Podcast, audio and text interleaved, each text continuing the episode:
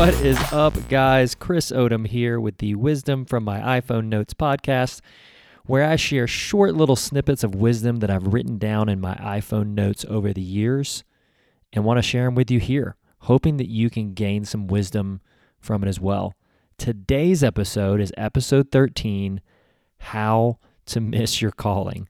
It's kind of clickbait, but it is what I'm going to be talking about, and it is a very important topic. And to give the punchline, one of the ways that I think we're missing our calling these days is comparison. We see that Paul in Scripture says, Follow my example as I follow the example of Christ. But then we also see an Oswald Chambers quote, which is, Comparison is the thief of joy. So, how do these fit together? Well, I think it's very important to find someone's life who's following Jesus and say, man, I want to be like that person. But then comparison is I want to be that person. I think it's a very it's very small distinction that we can miss here. But man, it can mess us up and it can be a huge distraction for us missing our calling. This is something that I've been thinking about for years. I go back to an entry, I'm looking back at my notes right now, on November 28th, 2012, and I was having a conversation with a friend, and she wanted to be someone, not be the best version of herself. She wanted to be that other person, right? And then I was also thinking about it in November 20th, 2013. And then today's episode is specifically an entry that's January 7th, 2019. And really, what it's addressing is it's addressing this lie that our importance is directly proportional to the number of people we affect. AKA, hey, I'm more important because I have a larger ministry impact, and God is definitely more proud of me as a result. And it's just a complete, a complete lie. And really, what that puts us into, if you think about that statement, it's I have to be famous. And these days, when famous people's lives are so front facing and so many different people's lives are front facing, it's very easy to get caught up in this comparison game and want to be that person rather than emulate their quality characteristics or character or whatever that is in their life. Hey, they're affecting a lot of people.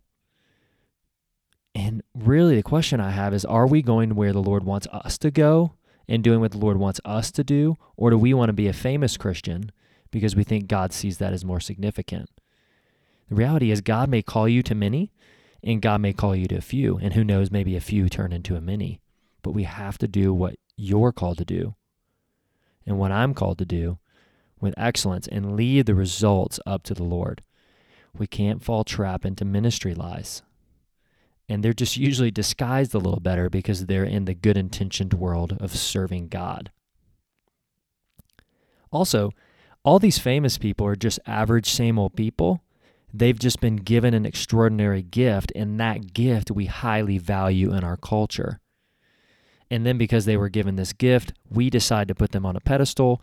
And then usually because of that pedestal, pedestal, that famous person thinks they're more significant than they really are. And all that is is pride. When in reality, they're just not properly managing and stewarding their gift, which is working hard and doing it with humility and doing it with excellence. Now, again, there's nothing wrong with being famous, right? Jesus himself, like so many people were following him around, and he was essentially famous. And so was Martin Luther King Jr., and so was Martin Luther, and so was Billy Graham, and so many of these important people that have done some amazing things in history. But MLK says it best. He says, Not everyone can be famous, but everyone can be great. We have to walk in our calling, not someone else's. God has uniquely created and crafted us, and we can't deny that, and we can't get distracted by comparison and comparison with, hey, I have to be famous. There are a lot of voices in this world, and we have to learn how to discern. Another thing that can happen is we say, I have to be Peter or I have to be Paul in the Bible. And he's not even calling you to be them. He's calling you to be you. He wants you to be like Peter and Paul in mission and in purpose and in action, but not necessarily in vocation. So, in conclusion, The uniqueness in which you were created is the unique way He created you, period. Psalm 139, 13 talks about how He uniquely created us in our mother's womb. And we can't miss God's, don't miss God's calling in your life because of the distraction of being famous and getting caught up in the comparison game. Walk in your calling, not someone else's. Thanks so much for listening today. If you want to hear more, subscribe. Until next time.